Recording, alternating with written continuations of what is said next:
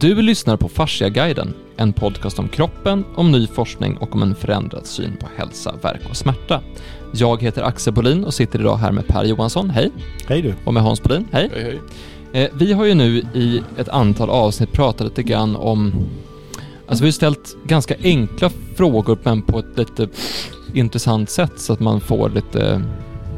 Ja, man, man får verkligen fundera över vad säger det här egentligen? Och det första vi börjar prata om är vad är en kropp? Alltså vad är en kropp? Inte det här är en kropp, utan vad, vad är det egentligen? Vi har pratat om alla sinnen, vi har pratat om vad det är att känna. Eh, sen har vi kommit in på vad är en behandling? Alltså inte bara en manuell behandling, utan en behandling i allmänhet. Vad innebär det att behandla människor? Och i förra avsnittet så pratade vi om vad är en människas potential? Alltså vad, vad kan en människa vara? Vad kan en människa bli? Vilka färdigheter kan vi utveckla? Inte bara intellektuellt eller karriärsmässigt, eller, utan även fysiskt. Alltså hur kan vi bli riktigt bra på någonting? Eller kan vi lära oss att känna saker vi, vi inte visste vi kunde känna och så vidare. Ehm, och där någonstans landade vi att ja, men, människan har en väldigt stor potential. Alltså människan kan bli väldigt mycket, vara väldigt mycket. Och det går att förklara varför, alltså saker som är svåra att förstå som människor kan klara av kan man faktiskt förklara. Och vi avslutade med att prata om, om vad som händer i, i krissituationer så kan ju talanger eller kvaliteter eller egenskaper bara dyka upp hos människor. Att helt plötsligt så klarar de av att göra någonting de inte visste att de kunde för att det behövs där och då. Så här någonstans finns en, det finns någonting i oss som är mer. Och då är det naturligt att vi fortsätter på det spåret. Så att idag tänkte jag prata lite grann om hur börjar jag förstå och uppnå min fulla potential? Hur blir jag mer av mig själv och hur, hur, går, den, ja, hur går det till egentligen? Och det här är ju fasciaguiden, så att det här handlar ju om kroppen och det handlar om ett ny forskning och ett nytt sätt att förstå kroppen på. Och då måste man någonstans börja med varför, varför i hela fridens namn är kroppen så viktig i det här? Och där vet jag Per att vi, eh, vi möttes i det här du och jag lite grann. För Hans, du har hållit på med kroppen ganska länge.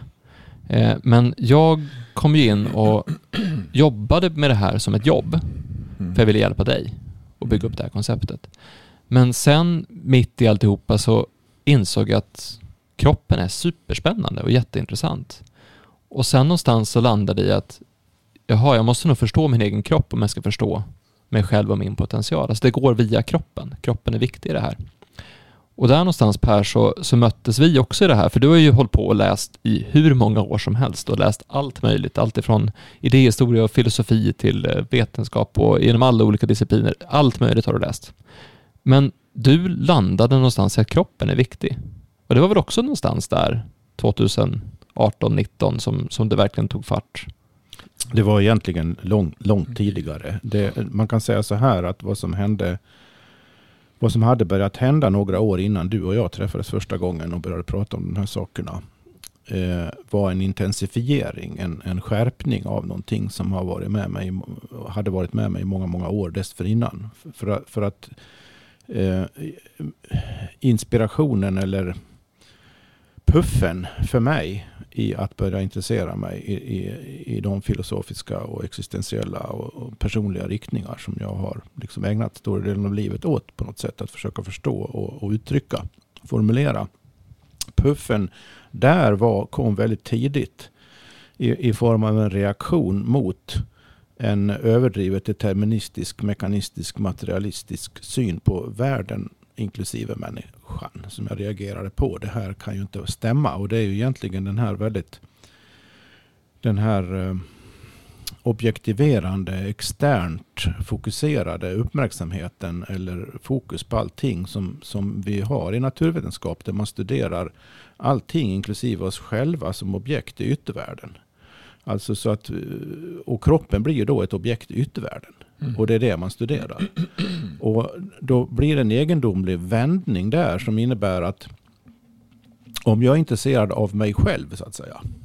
Hur det känns att vara jag och leva mitt liv och uppleva allt det jag upplever med relationer och andra upplevelser. Eh, allt det finns liksom ingen, inget utrymme i vetenskapen utan i sig. Utan eh, om man vill ha vetenskaplig hjälp eller tankegrund för att, att, att ägna sig åt sig själv, ja då måste man också se sig på sig själv som objektiv. Så apropå kroppen då, så det har vi varit inne på redan i flera program på mm. olika avseenden. Det här var att om jag vill förstå min kropp, hur det var, så, så, så är det en massa objektiv information om hur kroppen rent fysiskt, fysiologiskt, mekaniskt fungerar. Men det säger ju ingenting om mig. Mm.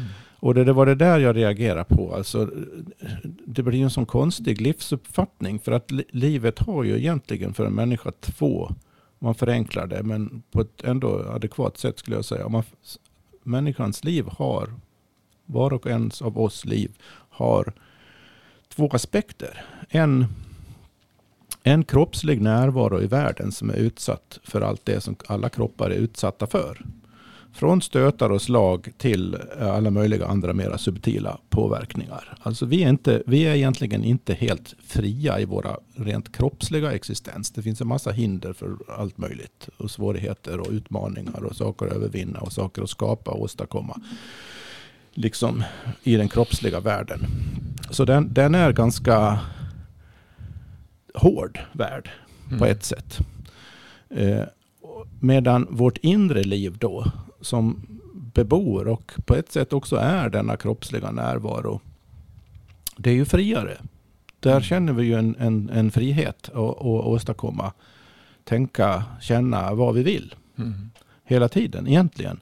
Och så vissa av oss då har den här driften att försöka externalisera, det vill säga uttrycka, manifestera i yttervärlden, den objektiva världen, den kroppsliga världen, vad vi har inne i oss. Mm. Och det kan resultera i olika saker. Vissa blir uppfinnare och uppfinner nya saker, nya artefakter, nya tekniker.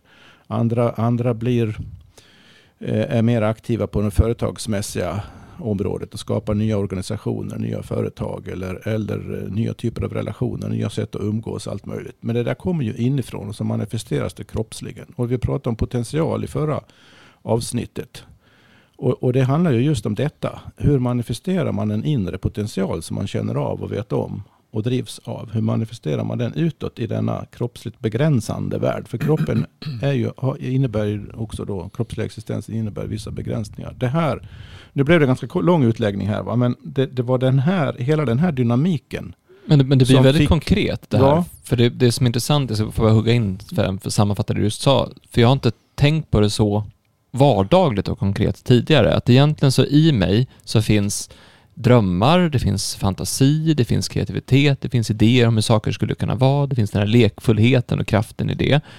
Och det handlar om att få ut den, alltså få ut den i världen, men i världen så är det inte som i min fantasi. Alltså där är det saker som är i vägen och saker som är hinder och så vidare. Och då kan man antingen säga att det här varit för jobbigt och skita i det. Ja. Eller så kan man pusha på och försöka göra någonting. Och det är ju ett väldigt väldigt konkret exempel på hur stora vi kan vara inuti när vi drömmer och är kreativa och vilda i fantasin och så vidare, som barn också är också, när de kan förvandla ett rum till lava liksom. Men utanpå så ska det här bli konkret och där är det hårdare och mer svårare att få det att gå igenom. Det är ju ett väldigt bra exempel på vilka ja, just för, kontrasten. För, ja, för att man, man, så fort man vill förverkliga någonting som man har, har i sig och tycker det här är en bra idé. Det här borde väl folk vara med på. Så fort man börjar driva det utåt. Det kan vara ett större, mindre sammanhang i familjen bara eller i sin vänkrets. Men det kan också vara mera professionella sammanhang. Så fort man gör det så märker man att andra tycker inte som en själv. Mm.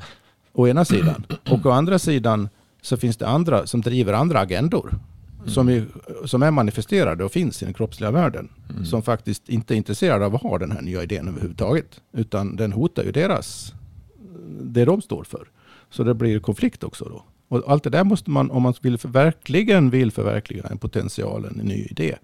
Då måste man klara av att stå ut med allt det där. Så det blir en kombination av att lita till sig själv väldigt starkt. Och att vara smart i förhållande till alla de yttre komplikationer som man inte kan undvika. Och det, det, var, det var det här jag kände så starkt väldigt tidigt. För många, många år sedan nu. Att det, det, det här är den faktiska dynamiken. Och om man vill förstå människan och vill förstå världen så får man inte tappa bort. Man kan inte välja mellan den frihetssidan och, ofrihetssidan. Utan frihetssidan och ofrihetssidan är båda lika närvarande i Mm. livet. Och man måste få ihop dynamiken däremellan. Det är det man måste förstå. Och då Mm. upptäckte jag ju när jag började, som du sa, jag läste en massa. Det har jag ju fortsatt med. Det var ju för att få grepp om det där. Är det inte någon annan som har kommit på det där och försökt förklara det där? Och det visade sig att det var ganska få i modern tid som verkligen adekvat greppade det där i olika filosofier och, och, och liknande. Faktiskt. Så, så, och det säger ju någonting om vår tid då, för vår tid är så bländad av den här styrkan i den rent objektiva förståelsen av saker och ting. Som vi, har liksom, vi är väldigt sofistikerade som samhälle på det. Men vi har tappat bort, vi finns inte en, i närheten av samma sofistikering när det gäller den insidan av, av det. Och det, det, det är de sakerna vi måste få, få ihop. Så det är ursprunget till mitt intresse för kroppen. Eh, Det, kroppen för mig är som, väl, som på något sätt vecklades ut i våra program som vi gjorde om, utifrån frågan vad är en kropp? Kroppen för mig är, ett, är det som medget för manifestering av vad som finns på insidan i utsidan. Så att säga. Mm. Vilka hittar du Kroppen som, är ett medium. under du läser mycket, vilka hittar du som tyckte var, var bespeglade dig bäst? Om man, Ja, om jag, om jag bara nämner bland eh, eh, mera kända filosofer. Som, eh, jag kan bara, William James och Henri Bergson är väl två, två stycken som står för en, en, en- sorts realistisk, eh, dynamisk förståelse av just det här. Faktiskt. Intressant nog Bergson som till och med fick Nobelpriset i litteratur, inte i något vetenskapligt ämne utan i litteratur. Men han var egentligen filosof, ganska vetenskapligt, eller vetenskapligt bevandrad också. Eh, han, han skrev mycket om, om sådana här saker. Intressant nog håller han på att få en renässans nu. Han var väldigt förkättrad och baktalad och eh, inte populär under många år. Eh, Men nu har han börjat komma tillbaka och jag är rätt säker på att det beror på att det är fler och fler idag som upptäcker att avigsidorna av ensidigheten i den här objektiverande synen. Jag skulle kunna nämna fler men det, det räcker ganska långt. En del av Bergson finns på svenska också. För du har ju en annan relation till kroppen Hans. Att du har ju behandlat kroppar väldigt, väldigt länge. Du har haft din egen kropp såklart väldigt länge också, men, men det är ju någonstans, vad var det som fick, vad var det med just kroppen som nyckel till att förstå vem man är och vem man kan bli som fångade dig? Det är ju så, det är precis som du säger, det blir lite konstigt för att eh, många är ju fast i, i det andra, alltså det yttre, som inte har kanske någonting att göra med någonting. Det blir väldigt monotont, väldigt enahanda att man har fastnat i en, en illusion. Men kroppen vet att det är en illusion. Och då blir det, eh, och man kan vara så dynamiskt fast i det sättet att tänka på att man, man är fast i det. Eh, Fast kroppen vill ju leva. Kroppen vill ju, det inre livet är mycket starkare. Det inre livet är mycket, men kasta det där. Gör så här istället. Eh, och en del, och när man hittar den harmonin mellan balansen mellan att få kontakt mellan det inre och yttre. Alltså det yttre är inte viktigt längre utan det inre, det är där livet finns. Det är där all, det är där all kärlek och glädje och, och eh, sanning finns. Då blir det, det blir nästan som en, en, en suck. Åh vad skönt, säger kroppen. Är du här nu igen? Åh vad skönt. Och därför blir det så att behandling kan vara så otroligt annorlunda. En del är att bara bli närvarande att man har en kropp. Att bara som Cayenne gjorde när vi körde förlossning. Att, att de bara stannar av och så oj vad skönt. De somnar mellan, mellan verkarna. Då är man ju i livet. Om man är på väg att ge livet någonting. Då är man verkligen närvarande. Så behandling kan ju vara en närvaro, att man är stannar av, att man blir närvarande, att man har en kropp. Och det kan också bli en, eh, en, eh, en påminnelse om att jag är mycket mer än vad jag tror att jag är. Jag är inte begränsningarna utan jag är mycket, mycket mer. Eh, så den, den där, det kan vara jätteintressant att behandla folk och det kan vara jätteointressant att behandla folk. För att om de inte är där, om de inte vill vara där utan de är fast i allting som har varit. Då blir det ganska ointressant. Därför går det går inte att göra någonting. Utan det är, det är ändå kroppen som bestämmer. Det är ändå kroppen som är kompassen på vad som är. Kroppen lever ju. Kroppen är inte intresserad av det som hände för tre år sedan egentligen. Alltså definitivt inte intresserad. För det, det, de cellerna som lever nu, de var inte med för tre år sedan. Men minnet kanske är kvar. Men det är bara minnet över att jag inte dög som jag var. Eller jag inte, alltså det räckte inte som det var. Eh, och därför finns det ju, eh, och det blir ju lite, eh, det blir lite eh, märkligt med hur mycket vi kan vara fast i det yttre som inte ens är yttre längre. Jag måste knyta an här till, till det du säger Hans, apropå i relation till det jag sa innan. För att det, det jag, det som du tog, jag förstod tidigt väldigt tydligt det här jag formulerade nyss i allmänna, allmänna termer så att säga. Och, och sen var jag, blev jag då tvungen, givet mitt intresse, starka intresse här nu, jag blev tvungen att sätta mig in i massa olika tänkande kring det här. För att kunna formulera den här grundinsikten så realistiskt och användbart som möjligt. Men det tog längre tid för mig att fatta att, att liksom vända det tillräckligt starkt mot till mig själv, in mm. i mig själv. Mm. Så att jag insåg att jag sa, jag sa kroppen ett medium för manifestation av, från det inre till det yttre. Mm. Det tog ett, ganska lång tid och vissa avgörande, inte helt behagliga upplevelser i livet och få mig att fatta att, ja men vänta nu här, så är det ju för mig också. jag, min kropp måste ju verkligen vara med i, i, i det. Alltså det är inte mm. bara en fråga om att rätt ord eller sådär. Rätt ord är otroligt viktiga. För rätt ord mm. har en kroppslig aspekt, en emotionell klang. Va? Om man mm. hittar rätt ord för att uttrycka de här sakerna, då, då får sättet att uttrycka det på tonfall, och ordval och allting, då får det en emotionell effekt och därmed en kroppslig effekt. Mm. Det där fattar jag på ett sätt. Men, men just det där hur otroligt starkt, som du säger Hans, ens förflutna medan de hände omedvetna reaktioner på saker och mm. ting. Hur starkt det sitter i kroppen. Mm. Och hur viktigt det är att bli av med det. Mm. För att vara en så ren kanal som möjligt. Egentligen skulle man kunna uttrycka det som. Mm. För, för att realisera då idéer och manifestera saker i mm. yttervärlden. Och i relation till andra och så vidare. För att mm. det som får, en att lyssna, det, får, det som får andra att lyssna på en och bry sig om vad man säger. Eller vad man försöker göra. Det behöver inte vara något man säger. Det kan ju vara en verksamhet också det som får en andra att bry sig om det, det är i otroligt stor utsträckning deras upplevelse av hur kroppsligt, samtidigt kroppsligt, själsligt, intellektuellt i samklang närvarande man är mm. i det man gör. Mm. Det vill säga det, det, man utstrålar, hur man själv manifesterar sig. Och då är, då är den e, då kommer man inte ifrån att man behöver eh, för att vara där, det mediumet så att säga, så starkt som möjligt, så verksamt som möjligt, så, så energistarkt som möjligt. Då, då, måste man komma över de där, mm. i alla fall de värsta mm. av de där inre mm. sakerna. Exakt det, det du pratar om. Eller vad det är för något som är kvar. Så, så det, det, det här tycker jag är så intressant för att om man, tänk, om man resonerar så här och förstår det här, då inser man att det allra mest konkreta man kan tänka sig, hur det överhuvudtaget känns i en saker och ting. Mm. Det är det mest konkreta av allting egentligen. Mm. Det konkreta är ju inte den fysiska omgivningen. Det konkreta är ju det man faktiskt känner och mm. förnimmer i kroppen. Det hänger direkt ihop med de här mera filosofiska problemen om förhållandet mellan det inre och yttre, mellan kropp och själ. Mm. Mm.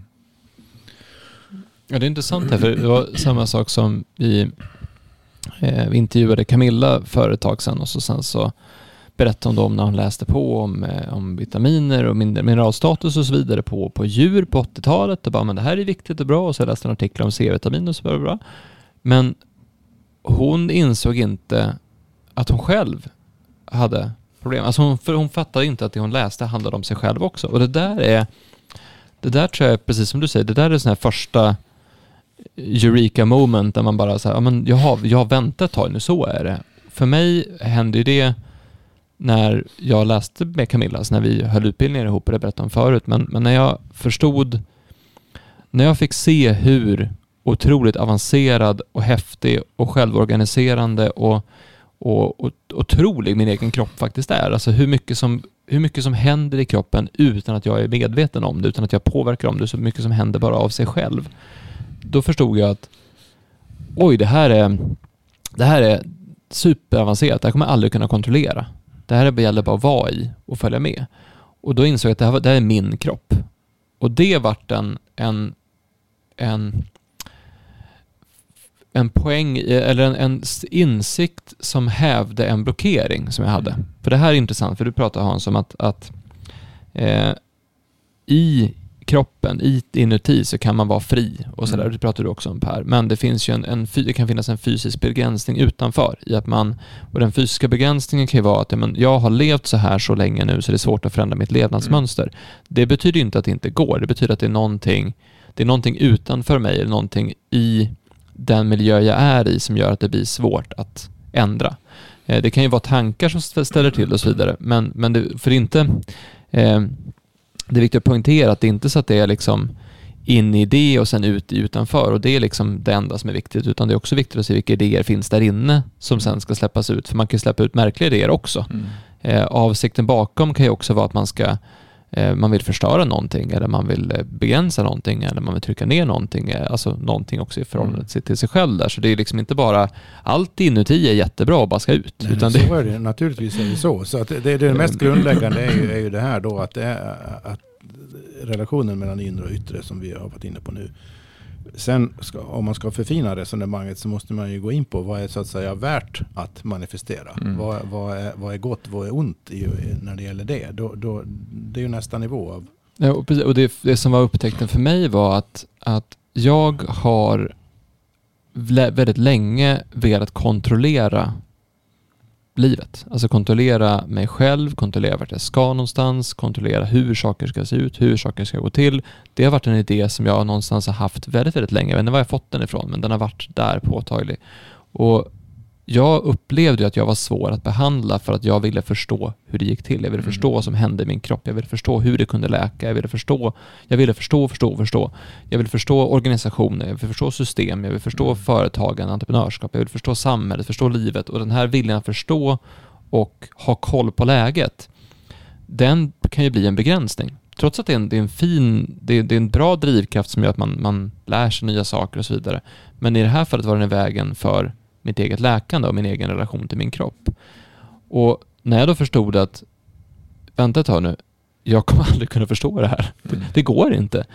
Då fick man ju se en annan sida. Att det ibland kan vara bra att släppa kontrollen eller att, att lita på saker, att det händer, att lita på att kroppen finns som den är. Och då, då får man en annan, ett annat, man får se en annan sida av samma sak. Att det, det är jättemycket att förstå, men det är så mycket att förstå att man aldrig kommer kunna förstå det. Och det blir en annan ödmjukhet inför kroppen. Så jag tror att någonstans så kan det finnas, om man nu ska börja förstå sin fulla potential. Man ger ju upp på ett sätt och i och med att man ger upp så slappnar man av också. Mm. Ja, och det var som vi pratade om det här med något avsnitt om, om ens, att hitta ens varför, eller hitta ens drivkraft. Alltså förmodligen är det ingenting du behöver, behöver tänka dig fram till eller liksom sitta och dividera, Nej, det är ju det man ger upp. Man ger, ja. man ger ju inte upp i största allmänhet. Man ger ju upp väldigt specifikt just i förhållande till det här att, att, att nej, jag behöver faktiskt inte kunna tänka det här. Jag Men kan- jag tror att, jag tror att det är inte så att det som är det som är häftigt med det som jag tror att det som är egentligen mitt sanna jag, min sanna potential, den är alltid positiv. Den är alltid inspiration, den är alltid glädje, den är alltid kärlek. Och när man ser det när man behandlar folk, det är ganska o, alltså jag har gjort det så många gånger, så att när du ser någon gå in i den vibrationen eller den frekvensen, utan att vara i ren kärlek, alltså släppa allting och vara i ren sanning, då börjar jag gråta också, för de gråter ju. Därför att det är så, det, den vibrationen i kroppen är så häftig Ja. och så stark. Och det är precis som att de vaknar upp. Alltså oj, vad hände? Så. Och eh, om jag tittar på eh, din dotter Iris. Alltså hon är ju hon är ju glad jämt. Alltså i princip jämt. Hon är till och med glad när hon är arg. Alltså hon är alltid glad. Och då ser man, och jag vet inte om de har gjort hur många studier som helst på barn, att barn ler nästan konstant. Alltså konstant. Livet är bara roligt.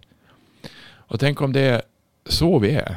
De är fullständigt närvarande i alla sina känslor Allt, också. Om de liksom blir de arga eller ledsna så är de, Allt, då är de helt arga och helt Ja, ledsna ja, i två minuter. De är full rulle på allting, men, Ja. de är, men de är väldigt glada Mm. och väldigt kärleksfulla och väldigt man kan vända på dem lite grann så går det bättre. Alltså, nej, vad skit. Ja, vi vänder på oss och gör det så. Eller sätt det upp och så blir det roligt. Allting blir roligt eller annorlunda. Alltså jag hade min, min frus familj på besök igår, Ja. hela allihopa. Och så sen så, vi hade varit ute och ätit och så var vi hos oss för att ta lite kaffe och lite Mm. fika sådär. Och så sen så, men då var det dags för Iris att äta. Mm. Då- Hon får äta i vardagsrummet då, så jag sätter henne på stolen så här i vardagsrummet. Och det, när hon började äta, alla tystnade. Alla bara satt och tittade på henne. Mm. För att alltså titta på ett barn som precis har lärt sig äta och hur hon äter är otroligt fascinerande för att hon är så närvarande i varenda liten sekund att han, här är mat, ja, och så sen så upp med armarna dit och så, och nu händer något där ute och så sen så upp och så, om, om, om, om, om, och så lå- låter så det är så, det är så mycket, det är så mycket närvaro i ett ögonblick så att det, alla varit hänförda av det. Och det där är så intressant nu när vi gör de här avsnitten om man får titta på det samtidigt att Mm. vad, varför är vi inte så? Vad var det som hände? Varför, varför går, Jag- när vi går på promenad till exempel, varför tittar inte vi på löven och bara, vad, vad vackert det är? Ja, men det är den, det är den helt rätta. Det är det som är grundfrågan. Det är det som är den rätta frågan att ställa. Precis. Varför har vi hamnat utanför? Men om det är, för jag, jag tänkte vi skulle, det som är intressant, ja men okej, hur förstår jag min fulla potential och hur börjar jag uppnå min fulla potential och hur, hur, gör man, hur går man den här resan då? Och någonstans så tror jag det är viktigt att man, alltså avsikten bakom är viktig. Alltså vad är det, vad är, vad är meningen med det här? Vad är poängen med det? Vilken, vilken avsikt vill jag driva fram? För vi pratade i behandlingsavsnittet om att vad är en behandling? Jo, behandlingen är det konkreta, det som, det som sker av den avsikt som finns bakom. Om behandlingen är att, om avsikten är att man ser på kroppen som, som mekanik och kugghjul som ska bytas ut, då blir behandlingen att byta ut kugghjul. Mm. Om avsikten bakom är att man ska förstå eller sätta en diagnos och förstå speciellt sådär, då blir ju behandlingen att sätta en diagnos. Om avsikten är att man ska hjälpa någon att, att börja ta hand om sig själv, Mm. då blir det en avsikten i det man gör. Så jag tror man måste börja fundera på vad är avsikten? Vad vill jag egentligen? Gör jag det här för att, för du kan ju också släppa ut ditt inre, om vi säger så att jag vill bli eh, miljonär Mm. och jobba hårt för det och bygga upp ett imperium, ett företagsimperium. Då kan ju det vara en avsikt som, som också konkretiseras och drivs på. Men jag har ju träffat väldigt många som har gjort det och det är inte som att de är lyckligare för det utan det finns en det finns någonting annat i det också. Så att det inte, vad är, vad är potentialen och vad är det egentligen jag vill ha fram? Ja, vad gör jag det för? Avsikt och motivation hänger ju ihop. Mm. Så att om, om, om, om, man, om ens motivation är att kommer, som du sa Hans, eh, om, om någon hamnar i det här tillståndet under en behandling då det, någonting, det uppstår en lättnad, en, en både kroppslig och emotionell lättnad, så börjar de gråta. Mm. Och då eftersom du är, är också en, en sensitiv person så börjar du eh, mer eller mindre gråta du också. så- Mm. För det blir en resonans. Mm. Jag känner igen det där. För jag, är, jag är lite likadan. Inte för att jag håller på att behandla folk men jag märker ibland, man, kan ju märka om man liksom har gjo- gjort eller sagt någonting som gjort intryck på någon. Mm. Liksom det, når det där djupet så uppstår den där grå- eh, en sorts glad, glad gråt eller vad man ska kalla det för. Så, men motivation, om, om motivationen är att hjälpa andra att känna så. Mm. Att hamna i det tillståndet Mm. oavsett sammanhang och anledning. Och det kan vara alla möjliga kringfaktorer och innehåll i det hela. Va? Men alltså grundtillståndet är det där en lättnad av att ja men nu, nu lossnade någonting. Mm. Och ett, en del av lossnandet kan vara, innebär också att nu är det, apropå bebisens, eller det lilla barnets glädje, självklara glädje. Nu, nu är det på något sätt på riktigt. Mm. Nu, nu är det som det ska vara. För det, det finns en sorts glad realism här som man Mm. kan, kan land, land, landa i. Och om, om det är ens motivation bakom de yttre avsikter man har att göra någonting. Då, då är det oerhört kraftfullt. Men för de flesta människor är tyvärr, och, och vi har säkert varit det i olika stadier av livet tidigare själva också. Ehm, för de flesta människor så är avsikten sällan så ren så att säga. Mm. nej vad säger jag, motivationen Mm. är sällan så ren. Så, så, och och, och då, då blir det gru- grumlat och stört av saker i en själv egentligen. Och av hur man reagerar på andra. Man, Mm. man, man kanske till exempel man gör någonting i grund och botten utifrån en sådan motivation. Men så reagerar andra kritiskt eller avfärdande eller någonting. Och så blir man sårad av det. Och så hamnar man i någon sorts ego, Jag tror att... Jag tror, ego-grej och så vidare. Va? Så att det finns mycket som... Det är väldigt vik viktiga begrepp här. Med Men- det- avsikt och motivation. mm. Och där har vi någonstans en, en, en poäng som jag känner att jag vill framföra. Och det är... Eh, det här handlar inte om att döma någons livsval. Verkligen inte. Utan det vi pratar om nu är hur börjar jag förstå och uppnå min fulla potential? Hur börjar jag förstå vem jag kan vara, vad jag kan bli? Vilka, vilka steg ska jag ta mot det? Och om jag tycker att nej men jag vill bara få mitt liv att gå runt. Jag vill bara få allting Mm. att gå ihop. Då är ju inte det den vägen man går. Det är inget fel på det. det Nej, är det, jag vill nej, att, det men, men är det så att, att jag känner så här, nej men jag måste bara få mitt liv att gå ihop. Jag vill bara ha mat på bordet eller hus över taket Mm. eller se till att mina, mina barn kan gå i Ja, i vissa skeden och tillstånd i livet så kan ju det vara den så att säga, Ja. vettiga grundläggande motivationen. För att utan, utan det kan man inte Nej. fungera i så många och, andra och det är avseenden inget fel heller. att man är, att man är noga med att få mat på bordet. Alltså det, det, det är inte det, utan men är man där, om det är ens drivkrafter och ens situation man är i, då blir det ju svårt att förstå och uppnå sin fulla potential. Mm. Ja, poängen med att vara, där är ju att man ska komma över det. Att Ja. det ska lö- Mm. Eller hur? Nej men precis, och det kan ju ta flera år och vissa kommer aldrig över det. Och det är ingen, det är därför det här är inte en väg som, det är väl Jesus som säger det, att, att, att vägen är, dörren är öppen men det är inte alla som går in, typ, Ja, sånt där. vägen finns där men det är inte alla som kan gå Mm. den. Vem som helst är välkommen. Mm. Men alla kommer inte göra det. Och det är lite samma, samma princip här, att, att det är ju inte, alltså alla behöver inte göra det. Mm. Nej, det finns ingen, inga normer, ingen, norma, Mm. ingen moralism, ingenting sånt här. Utan vad vi pratar om och har gjort hittills, och, och, och, och, både här och i andra program, det är ju egentligen på sätt och vis rent funktionella principer. Det är så här det, är så här det fungerar. Det- Och, och, och sen, det betyder ju inte att man säger att det ska vara på ett visst sätt. För var och en måste ju på något sätt komma till personlig insikt om hur saker och ting hänger ihop i det här avseendet. Mellan det inre och det yttre, mellan sin egen, ens egen historia, mellan sin egen motivationer, Mm. ens, hur det känns i en, och hur ens kroppsliga tillstånd. Allt det där måste ju var och en själv bli varse. Men det är ju det, anledningen till att det överhuvudtaget går att prata om det, att vi kan prata om det Mm. och lära av varandras sätt att prata om det. Det är ju att det finns vissa gemensamma principer under det hela. Mm. Och det är de det, är de det kan vara värdefullt att, att ringa in. Sen vad var och en liksom drar för slutsatser av det i sitt eget liv. Det är bara upp till dem. Det finns ingen, ingen, ingenting annat Jag tror, här än det. jag tror varför jag fastnar, fastnar på, på fars överhuvudtaget. Jag, jag satt och funderade på vad är det som gjort att jag har gått in på det där. Eh, jag träffade en kvinna för 2001, jättelänge sedan. Och så sen så, då hade jag jobbat ganska mycket med företag och då tyckte jag att ju längre man kom upp i företag ju strängare vart det. Alltså det var, det var beslut man tog som, som var ganska destruktiva. Och att istället för, det, fanns ju, det finns ju offensiv strategi så finns det defensiv strategi. Man kan alltid hitta ett sak att, att hitta nytt flöde. Men oftast i de bolag jag var, då, då, då skar man ner. Alltså när man skär ner så skapar man ju någonting som är jobbigt i bolaget. Alltså avskedar jag 20 stycken så är det 20 familjer som, som far illa. Och då, då satt jag och funderade på, och då hade vi gjort något som hette eh, Ericsson, eh, utmärkelsen svensk kvalitet. Och den byggde mycket på värderingar. Alltså det finns grundläggande principer hur saker och ting ska vara. Man måste förstå helhet. Man måste förstå att allting spelar roll. Det är kundernas förväntningar och hur vi motsvarar deras förväntningar och tar ta in deras förväntningar. Och det var ganska enkelt att förstå egentligen. Fast det var svårt att se att någon gjorde det. Och, då, då, och det där var, det var ju en, en, just det här som vi sa innan om, om idén som finns när man får fram en ny idé och så sen får man ett enormt motstånd. Hur kan det komma sig att det är så? Och då tänkte jag, tänkte om alla skulle få uppleva den här inspirationen. Alltså, när blir man rörd? När blir man berörd?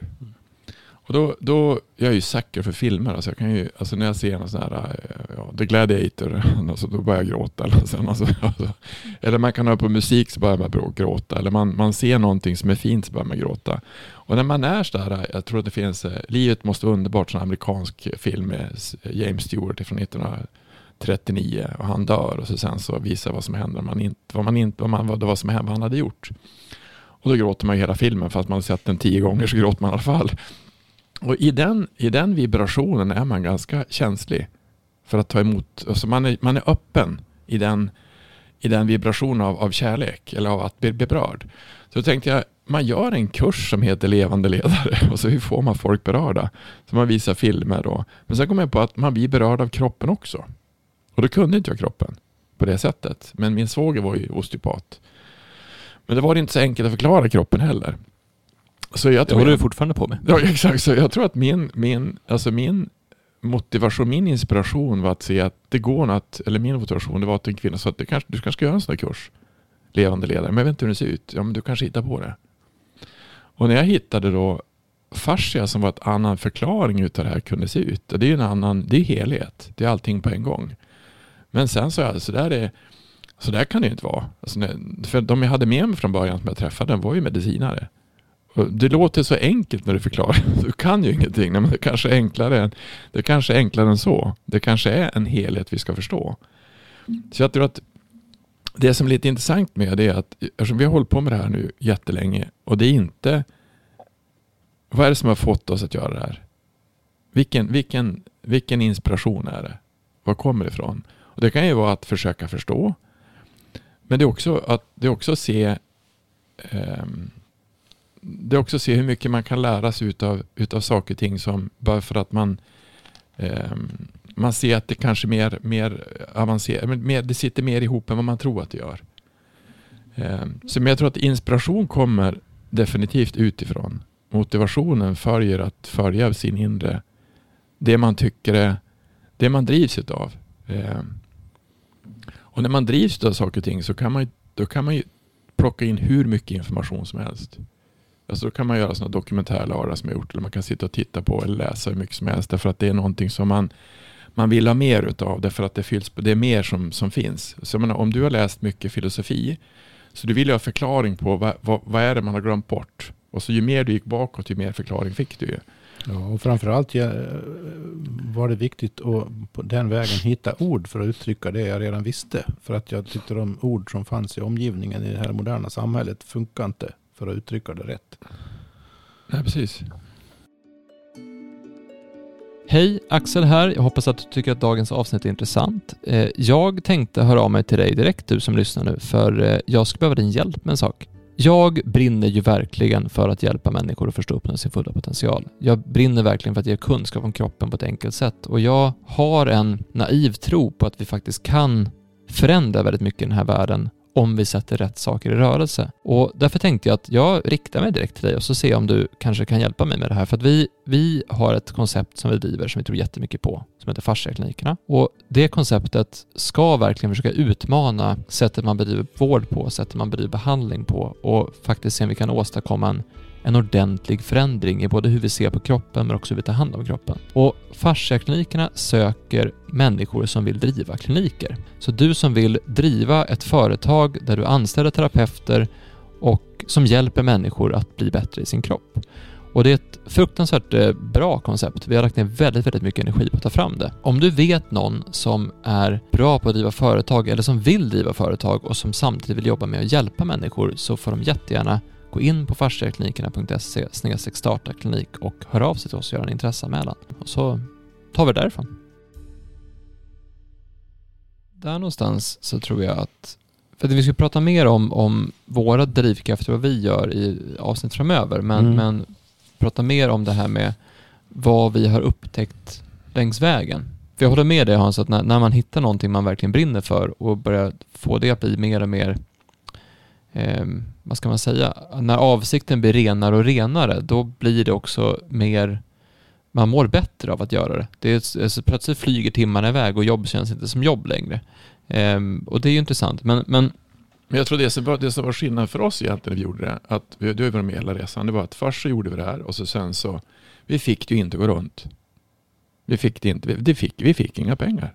Det gick inte. Därför att jag var inte avlönad och Axel var inte avlönad. Till slut sa Lotta så här, nu räcker det min fru. Nu får ni bestämma vad ni ska göra för någonting, för det går inte.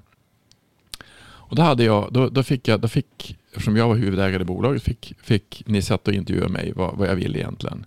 Och då sa jag att jag skulle vilja ha fem miljoner kronor så jag kan gå i pension. Det tog två år.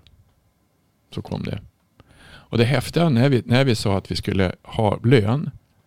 Sen vi har fått lön så har vi alltid gjort, gått med vinst. Sen vi har sagt att vi ska ha vinst så har vi gått med vinst. Så att mycket handlar om också att, att man, när man tror på saker och ting så måste man så tro på det själv. Jag måste tro på att det går. Jag måste, för, alltså minns det första sommaren när vi hade väl ledigt i fyra veckor så skulle vi få lön i alla fall. För det kom ju inga intäkter in. Det är rätt fascinerande. Vi gjorde en försäljning precis midsommar så fick vi in pengar. Och det, det är betald det här, semester. Betald semester, vilken grej det har aldrig haft. Så den där att ge sig ut och satsa på någonting som vi gjorde då. Eh, det, är det viktiga egentligen det är att man måste satsa på sig själv och tro att det går. För tror man inte att det går så kommer det inte gå. Alltså det är så otroligt enkelt, men tror man att det går så kommer det gå.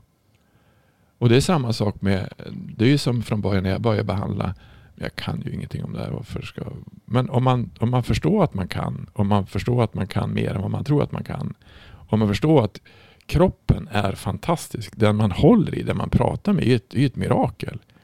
Varför ska jag vara orolig när jag träffar ett mirakel? Alltså hur, hur, hur, kan, hur kan det vara så? Så kan det ju inte vara, eller hur? Så att det som vi har varit med om det är ju att när man sa, och det tror jag vi hade i, i någon, jag tror vi körde, var det Simon Sinek vi startade först med, alltså tittar på varför vill du göra, varför vill du göra saker och ting? Varför vill du hjälpa folk? Eh, för det är det som egentligen, vi gjorde det för att vi tyckte att det här var, har inte vi med i vår affärsidé att vi ska ha att folk ska förstå sin fulla potential på ett enkelt sätt? Visst har vi haft det sedan 2000? Länge, 10. 10. Mm. Samma affärsidé. Och det är fortfarande samma sak. Jo, och där någonstans här, för det vi pratat om mycket nu, när vi pratat om kroppen och vi pratat om beröring och sinnen och behandling och även i ett avsnitt som handlar om tankar och känslor, avsnitt 22, mm. så pratar vi om hur viktigt det är med, med vad man tänker och tror på. Mm. Och någonstans blir det så att det du tror på, det påverkar ju hur du tänker och det du tänker påverkar vad du säger och vad du gör. Mm. Och vad du säger och gör påverkar vad som händer runt omkring dig. Det, det, det, är ganska, det skenet är ganska lätt att följa egentligen om man väl att fokusera på det. Det vi någonstans har upptäckt, som jag tänkte vi skulle prata lite mer om nu, apropå hur man då börjar förstå och uppnå sin fulla potential, det är att de grundläggande principerna bakom någonting är det som är det viktiga fundamentet. Alltså yes. vad är det för princip man följer bakom? Mm. Och Det är lätt att, att, att saker kommer i vägen sen, men om du tänker att ja, men, eh, nu ska jag behandla en människa väl, så. Mm. Eh, jag, ska, jag ska vara snäll mot den här personen nu. Det är en ganska, det är en ganska tydlig princip och idé, men det kan vara svårt att göra det varje dag i livet. Mm. Så, det, det, det är det här med, även om principen kanske är banal, så märker man att när man väl följer den och försöker följa den, även om det är svårt, och det är det som är någonstans är poängen, att det här är svårt det är mycket motstånd. Det, mm. finns, det, är mycket, det är obekvämt. Det är, det är ehm, det kan vara bök, om du tar då en, en sån princip som du tog upp, det var ju eh, ska vi skära ner eller ska vi hitta nya intäkter mm. som företag?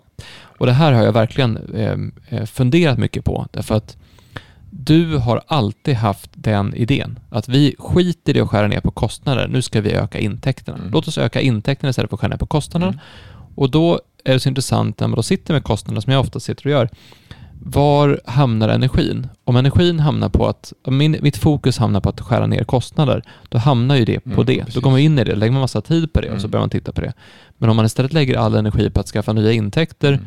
så får man det. Mm. Och det jag upptäckte var att det är svårt att göra det är svårt att ha ett bolag som fokuserar på de två sakerna samtidigt. Mm. Då måste du ha någon som verkligen bara sitter på den biten, men som inte som sitter på skärningar av kostnader men som inte har ett inflytande över de andra besluten. Mm. Därför att det, det tanken vi måste skära ner får inte vara på ledningsnivån för att det här med nya intäkter ska i fokus.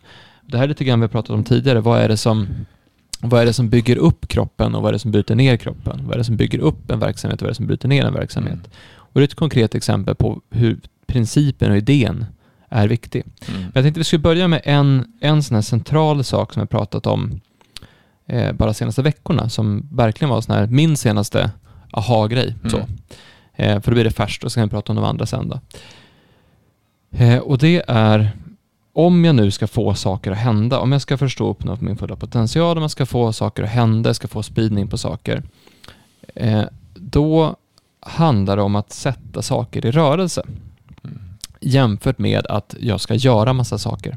Vi pratade lite grann om det i förra avsnittet om människans potential. Jag berättade om den här Gary Vaynerchuk som sa att om du verkligen vill någonting måste du jobba 12 timmar per dag, annars Mm. vill du inte tillräckligt mycket. Och då sa vi att nej, men det vill vi inte göra. Vi vill inte jobba 12 timmar per dag. Men då börjar vi prata om, om, om man ska sprida någonting, om man ska göra någonting, vad händer om man, om man sätter saker i rörelse istället för att man gör någonting? Mm. Och det här har du alltid varit bra på Hans, att du har alltid satt andra, andra människor i rörelse, du har inspirerat folk så att de känner det här vill jag göra, vad kul. Mm. Och då kommer vi någonstans fram till att om man sätter saker i rörelse, då har man inte kontroll längre. Men då blir också andra människor viktigare än en själv. För då är det plötsligt andra människor jag måste inspirera så att andra människor gör det här till sitt och gör sina saker. Mm. Och det är en sån princip som går åt potentialhållet. För egentligen... För att bara lägga till jättekort.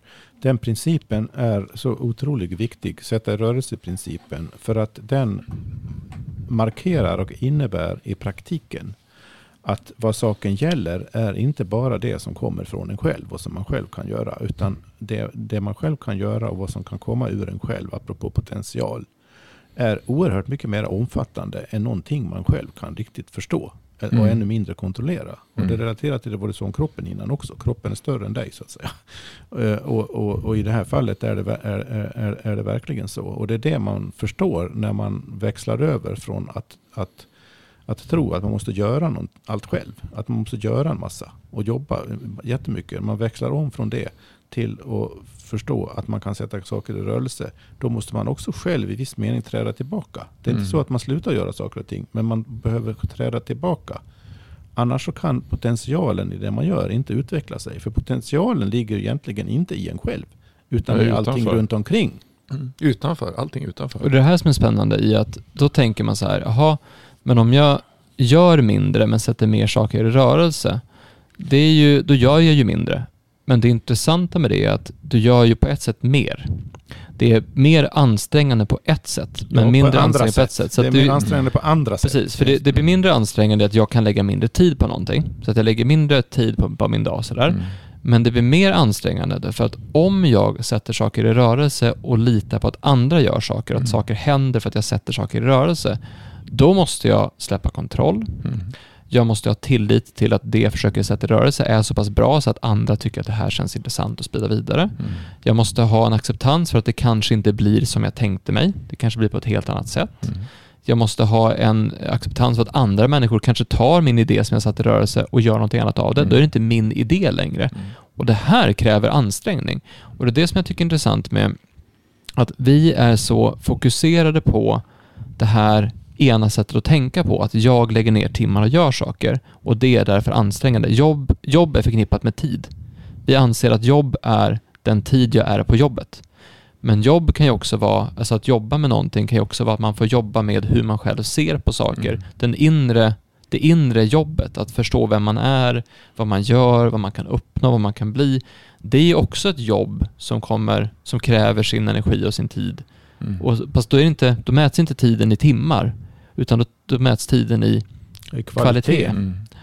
och det där är en, en sån här grundprincip som är värd att förstå om man ska uppnå sin fulla potential. Att det kräver att man lägger ner, kanske inte tid då, men energi. Det kräver att man jobbar med sitt sätt att se på saker.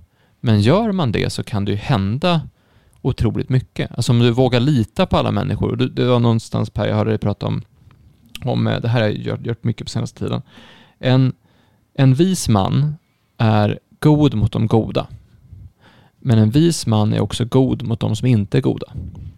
En vis man litar på de som går att lita på. Men en vis man litar också på de som inte går att lita på. Och det kräver någonting, att jag ska våga lita på någon som inte går att lita på. Men vad händer om jag litar på någon som inte går att lita på? Då får den personen för första gången kanske på jättelänge någon som faktiskt tror på dem. Och det kan ju kicka igång saker. Det kan Mm. ske en förändring. Och då litar jag också på att gör jag någonting gott så kommer någonting gott. Sen kanske inte Mm. kommer i den form som jag trodde den skulle komma i. Och det här blir, ja, Apropå, apropå potential här då återigen. Det är alltså potentialen vi pratar om här är en potential i och för världen. Mm. Det är inte en potential i Axel Bolin. Mm. Utan d- d- Axel Bolins potential är någonting som kan initiera och sätta saker i rörelse i världen. Men det är världens potential som är hela poängen Mm. med, med det hela. Och det betyder att din självuppfattning om du går in, in i det här spåret. Din självuppfattning blir helt annorlunda än den vi som regel, som regel skolas in i Mm. nu för tiden. och det var det jag Och personligen det är det som kräver, det är Ja. det som kräver den här energin du pratade om nyss. Mm. Det är det, det är det som blir krävande då på ett annat sätt. Och då blir det, för det blir det en fråga om självkultivering. Att å ena sidan driva och sätta igång och sätta saker i rörelse och hela tiden ha den här eh, på, sätt- på sätt och vis liksom, kan man säga rena motivationen. Det är ett arbete och, och, och det kräver då arbete med, med, med sig själv. Självkultivering. Mm. Mm. Jag tror att filmen som jag pratade om, Livet underbart med James Stewart, den visar ju egentligen, han säger att det dug ingenting jag gör, han är ju han är bättre död än levande, mer värd Världen vore bättre utan mig. utan mig. Mm. Och så sen så får han uppleva att det inte är så vad som har hänt. Jag tror att det som man inte förstår, de flesta människor förstår inte hur stora de är, hur många människor de har hjälpt med, med att vara de de är. Och de påverkar världen utanför, inte bara sig själva. Och, och, det, är, och det är det som man kan bli så blind när man tittar på folk. Alltså, vad de har gjort, alltså genom sina barn, genom, alltså vad, vad de har gjort. Alla möjliga har gjort saker och ting. Men de väljer hela tiden att se den andra sidan. Det, den, eh, vad säger man, vad säger de? De säger se bjälken i sitt eget öga istället för, de ser, de ser den dåliga sidan istället för den bra sidan. Och det är det som egentligen är grejen, att vända på det och se. Det är klart att vi har tillkortakommanden. Men de flesta människor gör fantastiskt bra. Jag tror att man har gjort med att 95% av alla människor är otroligt alltså, ty- tycker mycket om andra människor och har empati för andra människor. Mm. Därför Ja. kan det, är det som ofta också så att de människor som har haft störst inflytande i historien märks ofta inte så mycket Nej. Mm. i historieskrivningen, i de synliga manifestationerna. För, för att det är deras blotta närvaro i de sammanhang där saker har satts i rörelse Mm. som har varit nyckeln till att Mm. det har satts i rörelse. Även om kanske själva utåt sett inte har hänt, skrivit precis. 50 fantastiska böcker. Exakt. Jag kommer att tänka på den här filmen eh, Pay It Forward. Kommer du ihåg den? Det var en liten pojke som hade ett skolprojekt. Hans Just idé det. var så här att om jag, om jag hjälper tre personer på ett sätt som är som kräver någonting. Alltså det ska krävas en ansträngning, det ska vara en, en, en Mm. jobbig sak. Men jag hjälper dem och jag kräver ingenting tillbaka utan det jag säger så här, hjälp tre personer och så ser du Mm. vad som händer. Och då startar, ju- i filmen handlar det om att hur en stor rörelse startas och alla får se livet på ett annat sätt och det blir mycket bättre och så vidare. Så. Men, men den idén, alltså den är inte dum. Det är inte en dum idé Mm. att faktiskt sätta, för det är att sätta saker i rörelse. Mm. Eh, att jag, och det där är, jag, jag tycker jag ser det överallt, har jag börjat se exempel på, när folk får möjligheten att göra någonting, så tar de den. Ja, Alltså om, om du får möjligheten att göra någonting som man kan då definiera som fint för någon annan, så gör de flesta det. Mm. Ehm, om, de, om, om de kallas upp till det, om, du, om någon säger kan, kan du ställa upp och göra det här, Mm. så gör folk det. Mm. Och jag tror att man, jag tror man verkligen underskattar människor och människors potential till godhet Mm. och till att göra saker sådär. Och det är väl det som gör men det jag... kan bara ja, komma till sin rätt. Det kan bara hända om man ger upp tanken på att man skulle kon- kunna kontrollera Mm. detta. Ja. Mm. Och det är den här kontrollbehovet som är så inskrivet i så mycket som vi gör i samhället nu för tiden. Som hindrar det här att ske i den skala det skulle kunna ske. Mm. Ja, för den är intressant, för den har ju du pratat om mycket i tidigare poddar och andra avsnitt och så vidare. Just den här eh, kontrollidén, hur den, är, hur den går igenom nästan allting i samhället, att vi vill kontrollera saker. Och då är väl någonstans en, en, ett annat steg man kan ta för att försöka förstå och uppnå sin fulla potential är att försöka släppa kontrollen. Ja, det är det man behöver göra själv då för att själv kunna fungera på det här sättet. Sen när man gör det då och, och, och själv i, i, klarar av att släppa kontrollen så att säga och, och finner att det händer saker runt omkring ändå som man är glad för att de händer.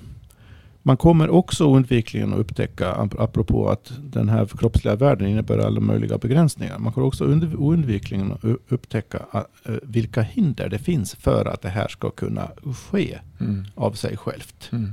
Och det är just att det finns en massa kontrollerande krafter. Och det, det, kan, det kan vara allt från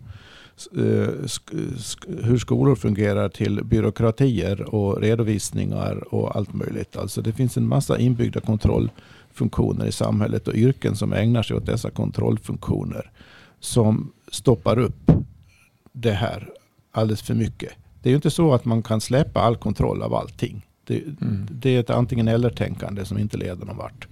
Men vad vi verkligen behöver fundera över tillsammans och upptäcka andra vägar och, och, och, och göra saker på.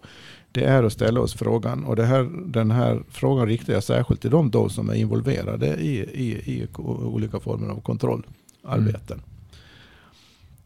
Hur, hur mycket av den här kontrollen är egentligen helt nödvändig? Hur mm. mycket av den här kontrollen är blir en bakgrund till någonting som kan ske och ska ske fritt. När blir den här kontrollen, när inkräktar kontrollen på den fria potentialen mm. bland människorna i den här organisationen?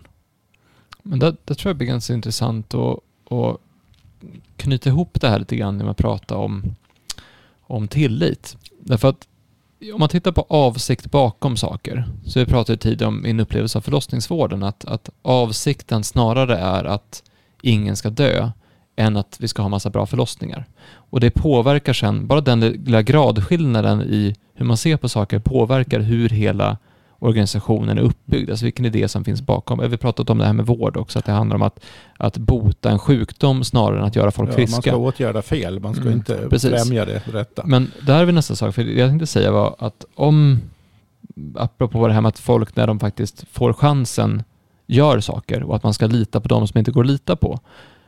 Det gäller ju här att man har en tillit till andra människors godhet och välvilja. Mm. Det är någonstans där och den, den kan ju jag inte garantera. Jag kan ju inte garantera att, eller ha kontroll över att alla människor som får chansen att göra någonting bra kommer göra det. Nej, man måste ju acceptera misslyckanden och att det går mm. fel. Ja. Och att det men jag måste ju välja att tro på det. Men om jag väljer att tro på att, att människor faktiskt, när det väl kommer till kritan, gör så bra saker. Jag väljer att tro på människors godhet. Jag väljer att tro på att människor faktiskt har det i sig att göra det. Då ska jag bygga upp ett annat system för hur man organiserar saker. Mm. Jämfört med om jag inte tror på det. Och om man tittar på hur de mesta eh, nu, nu, moderna företag, eh, byråkratier, institutioner, de är ofta uppbyggda för att, man, för att bygga bort den mänskliga faktorn. Ja. För att man inte litar på att människor faktiskt kan göra saker. Ja, det bygger på en föreställning att man faktiskt skulle kunna planera och kontrollera bort alla möjliga fel och misstag. Mm. Och bara man kontrollerar och planerar, planerar, bort, planerar bort alla källor till fel och misstag så kommer det att bli perfekt. Och mm. man förstår inte att själva den avsikten är för, förstör det man vill mm. främja. Mm. Nej, men jag tror att det som, det som man måste titta på, det, är, det som händer när det är problem, eller när det blir motgångar, då finns det alltid möjligheter. Och det är alltid det som man måste vara med på det att när man försöker man att göra det man är här för att göra, alltså, alltså det man brinner för, så kommer man alltid hitta nya lågor. Man kommer, det kommer alltid tändas någon annanstans som man kan göra. Sen kanske inte det som man hade tänkt göra är att det, att det blir så. Men alltså när vi, när vi började 2014, när vi började med, ja, vi var ju helt inställda på, på människor. Alltså 120 procent, vi ska hålla på med människor. Och så kom det någon som skulle vara med hästar. Och då skulle vi sälja maskiner istället för att sälja koncept. Det tyckte vi var lagom roligt kan jag säga. Ingen tyckte det var roligt för fem öre. Men, men det gav ju den på, vad tog det, tre, fyra månader så var den marknaden mycket, mycket större än den andra marknaden. Och då får man ju, jaha, då, då fick vi göra det då. Men vi fick ju lära oss lite grann om hästar. Vi fick ju lära oss mycket.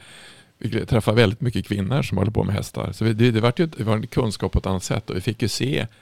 Vi fick också lära oss att jaha, de där reagerar så. Det här är också djur. De är också fascia. De har också sätt att se på. Och de visar mycket tydligare att, att, att det släpper. Så att jag tror att så länge man, eh, så länge man... Det var ju hästarna som tog oss till Fascia Research Congress. Yes, så det, var, så det är hästarna det var som öppnade, vi ja, det var hästarna som öppnade vägen och det var inte något annat. Utan det gäller att se på vilken, om man ska gå någonting så då får man följa med. Och det går inte att planera utan du får följa med dit det går. Och så Precis. ibland, ibland går det inte, jaha, då hittar man något nytt. När vi startade fasciaklinikerna så var det ju, ja, då, vi gjorde om allt. Alltså om det var kris, ja då gör vi om allt. Vi gör på ett annat sätt. Så det går alltid att hitta ljus i mörker. Men det går att hitta jävligt mycket mörker i mörker. man, kan, man kan snöa in på mörker. Men jag tror att, mm. så jag tror att, men jag tror att, att barn, alltså jag, tror att, jag tänkte på, vi blir inspirerade av folk när vi är små, eh, att göra saker och ting. Och, Ehm, jag, jag, tror- jag, i alla fall, jag tror jag är likadan i vissa fall som jag var när jag var liten. Att jag kan bli så, så otroligt entusiastisk. Jag springer iväg och kollar. Åh, vad bra! och ibland går det, och ibland går det definitivt inte. Och jag tror att det är det man måste kolla. Man måste se på eh, vilken väg kan jag gå? Vad kan jag göra för någonting? Men du är inte heller rädd för att misslyckas. Nej. Och det, för du har Fast, jo, misslyckats jag, jag är ju rädd för att misslyckas egentligen. Fast jag, ty, tydligen, är jag lite, eh, tydligen är jag lite dum i huvudet. För jag provar i alla fall. Fast jag inte vet om det ska gå eller inte. Nej, man måste alla, hela tiden vara va- vaken för möjligheter som dyker upp. Och man måste hela tiden vara beredd att ändra sig i förhållande till vad man trodde man höll på med Mm. igår. Mm.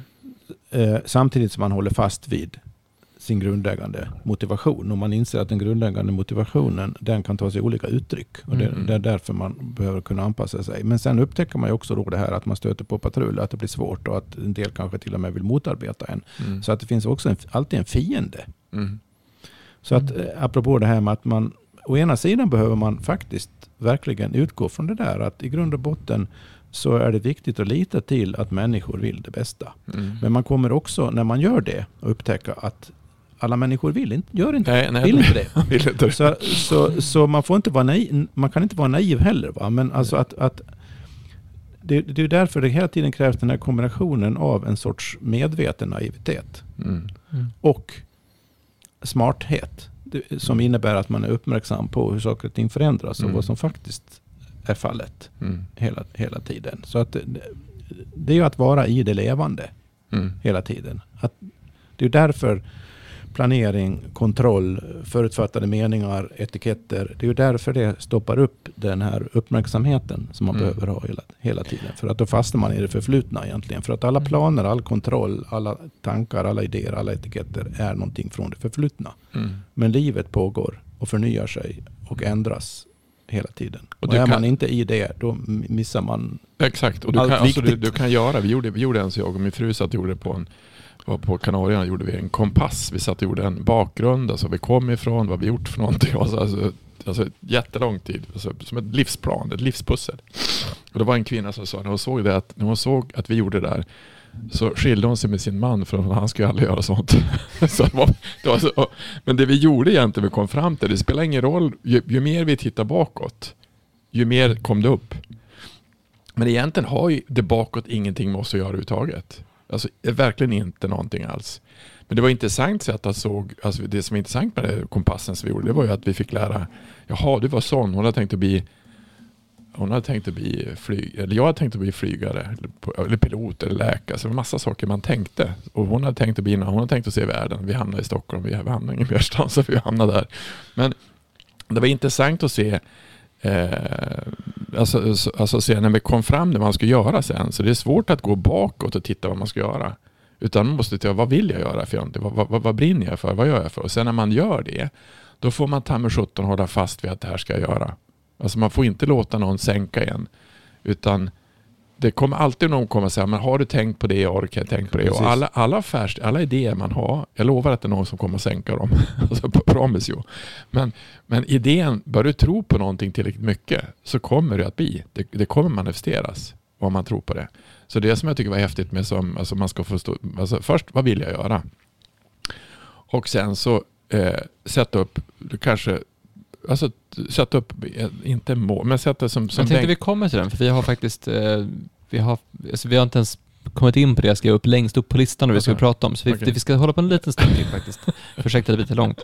Men jag tänkte bara först som kommentar på det du sa nu och det du sa nu också Per, är att, att ehm, det gäller att vara lite smart. Och någonstans är det så att jag tror, om vi tar den här, det här inre, den här idén, den här fantasin, den här lekfullheten, den här eh, barnsliga viljan och, och kallet att göra någonting. Den, den ska man inte kompromissa med, utan den, den ska vara där. Men sen gäller det att vara medveten om de fysiska begränsningar som finns Mm. utan att påverkas av dem. Mm. Man kan inte heller vara så naiv så man tänker att men vadå, det är bara det här kör så blir det bra. Utan man kanske ska vara medveten om att men just nu så, så är det så här runt omkring mig, då kanske man ska säga det här istället för det där. Eller Mm. just nu så, så kanske den förutsättningen finns där. Så man är medveten om att det händer saker runt omkring. Eh, men utan att påverkas av det som att det får påverka den här idén bakom. Jo, för det som vi, det som vi listade upp längst upp som anteckningar på inför det här avsnittet var de här fyra sakerna vi noterade att man kan börja göra då för att sätta saker i rörelse och börja förstå och uppnå sin fulla potential. Och den första var inne på nyss. Det är vikten av att man tror på det man gör. Mm. Och här någonstans så är det ju bra att man, det är, det är det här med avsikten och går man åt rätt håll och vet man vad man håller på med och vad, vad ska man ta vägen någonstans och vad vill man åstadkomma med sin potential? Vad vill man egentligen? Och tror man på det man gör? Och där är ju ett tips att om du känner rysningar i kroppen när du tänker på det du ska göra. Mm. Om det känns storslaget och du börjar andas på ett annat sätt. För kroppen skickar signaler när det är någonting som är åt rätt håll.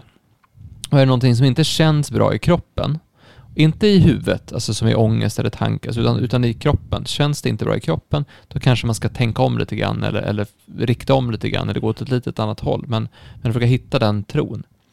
Och det vi har märkt som har jobbat med väldigt många människor, företagare, alla möjliga saker, är att det A och O, det är mest grundläggande att du måste tro på det du gör. Du måste se den här barnsliga visionen framför dig. Du måste se hur världen skulle se ut ifall alla människor plötsligt eh, tänkte på ett annat sätt eller var på ett Mm. annat sätt eller tog hand om varandra på ett annat sätt eller, eller ställde upp och, och verkligen var de här fina människorna som vet att folk kan vara. Mm. När du ser det framför dig så är det lättare att hitta motivationen för att gå mot det för att du kommer att få smälla för det. Du kommer få folk som säger att du är dum i huvudet, du kommer få folk som ifrågasätter det du gör, du kommer få folk som, som tycker att du ska hålla på med någonting annat. Det, det blir ju så, för det här är ju att gå emot allting annat som är.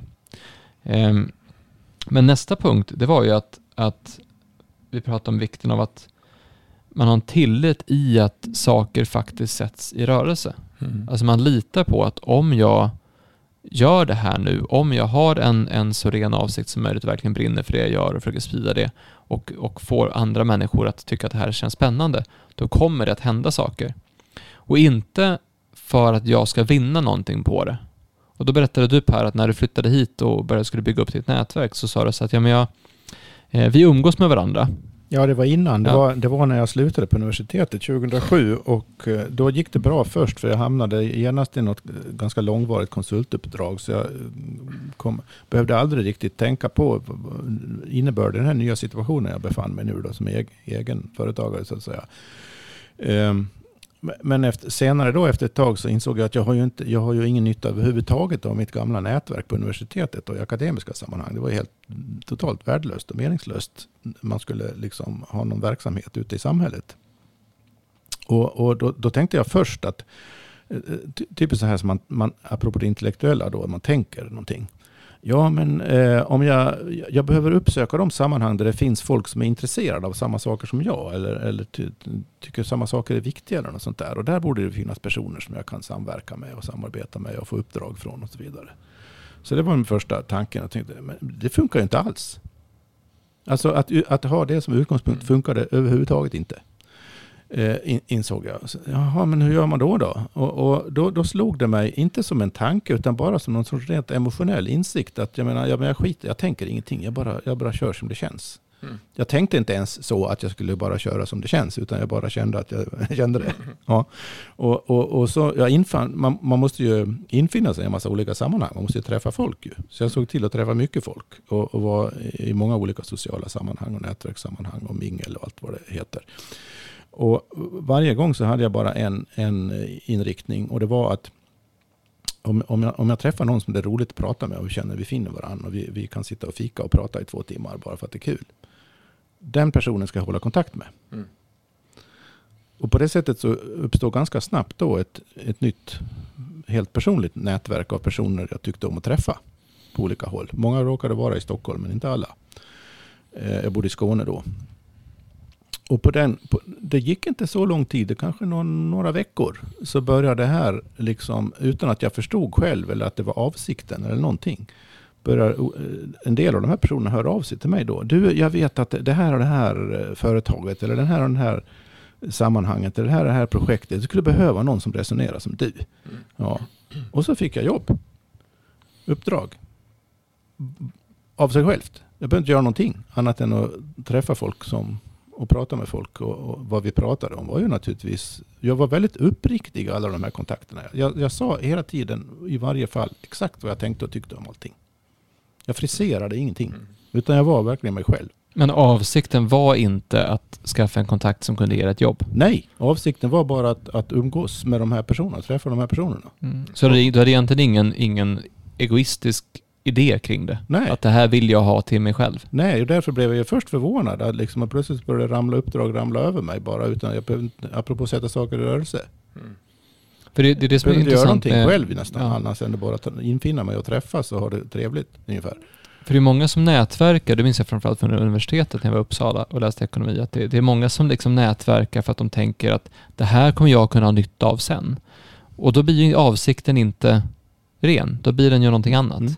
Eh, och det här är intressant för det, det kommer in till nästa, nästa punkt på den här listan då, så att tro på det man gör, tillit till att saker sätts i rörelse, men också tillit till att det faktiskt finns ett flöde, att det finns någonting som händer, att det finns en, en ström man kan följa med, att det finns en riktning av flera människor som också vill ungefär samma sak. Och det tyckte jag var det häftiga med när vi började umgås mer eh, i, samarbete, att, i, i team att börja samarbeta var att du visar på att ja, men de här människorna finns också här borta som gör någonting och de där finns också där som gör någonting och de där finns också där som gör någonting och det, det är jättemånga som gör saker.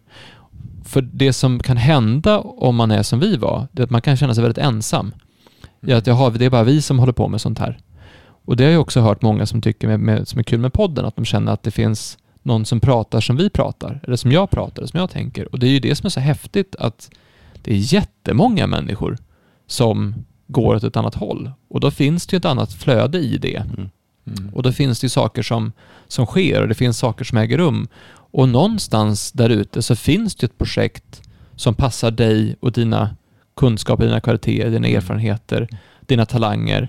Så att om du bara sätter dig i kontakt med flödet och tänker att nu ska jag vara med i flödet, Mm. så kommer du säkert få ett jobberbjudande. Mm. Och det där är så intressant att det finns förmodligen det finns förmodligen arbete för alla som vill arbeta åt det här hållet. Så att om man nu undrar hur man ska börja förstå och uppnå sin fulla potential så kan man ju börja undersöka ja, men, vad händer om jag bara går med flödet och ser vad som kommer. Mm. För det, det är ju... När vi började göra det mer, alltså började förstå att det finns andra som kan göra sånt här, började förstå att saker kanske inte behöver vara som vi trodde att det skulle vara, utan att det är viktigt att vi följer riktningen. Då dök det upp folk. Det Mm. dök upp folk som ville hjälpa till att ta fram koncept. Det dök upp Mm. folk som ville jobba med oss. Och det dök upp folk som, som faktiskt känns som att men de här, det här känns bra. Mm. Det här känns bra konsulter att göra med. Det här känns som bra anställda att ha. Det här känns som en bra... Nu har vi hittat någonting här. Det Mm. börjar, börjar hända saker där. Och där är väl den sista punkten då, det är att ha tillit till mig själv, alltså min roll i att sätta saker i rörelse. Att, att faktiskt jag kan faktiskt sätta saker i rörelse själv. Det är inte så att jag är för liten för det eller för, för ovärdig för det, utan jag kan sätta saker i rörelse själv åt den här riktningen och det blir ganska snabbt en ganska stark snöboll eller ström eller flod med Mm. saker som kommer. Det sker då starkast om man är, som jag sa nyss utifrån min erfarenhet, att man är väldigt eh, grundad i sig själv. Mm. Att man inte när man träffar andra och umgås med andra och pratar om andra och det blir lite mer seriösa samtal om det hela på vänskaplig basis. Mm. Att man i, säger vad man tycker. Alltså man behöver inte vara överdriven eller grov eller Mm. någonting. Men alltså att man verkligen uttrycker den, sin egen position och attityd till saker och ting. För att det är bara på den äkta, autentiska grunden som de starkare relationerna kan Mm. uppstå. Mm. Så det är väldigt viktigt i relation till det du just sa, Axel. Att man är där. Mm. Att man inte låtsas vara någon annan än man är, så att säga. Och att man, apropå tillit, litar till att man är, man är i grund och botten i den mån man får kontakt med det. Precis den man ska vara. Eller gör som du säger, man pratar med de som man tycker är roligt. Du ställer inte prata med Ja, men det kommer du... ju, att man gör det På en gång, är ju man- man andra man- sidan av ja. saken. Det är ju utifrån att man är Mm. att man är den man är. Mm. För att kriteriet för att prata med folk bara för att det är roligt att prata med dem, det är ju att man är, själv, man är sig själv med dem. Exakt. Vet ni, jag träffade min fru. Nej. Så. Ett halvår innan jag träffade min fru så bestämde jag så här att nu, eh, nu skiter jag i det här med dejtande. Nu tänker inte jag spela något spel längre. Utan nu berättar jag exakt vem jag är, vad jag tror på, vad jag håller på med, vad jag står för, vad som är viktigt för mig på första dejten.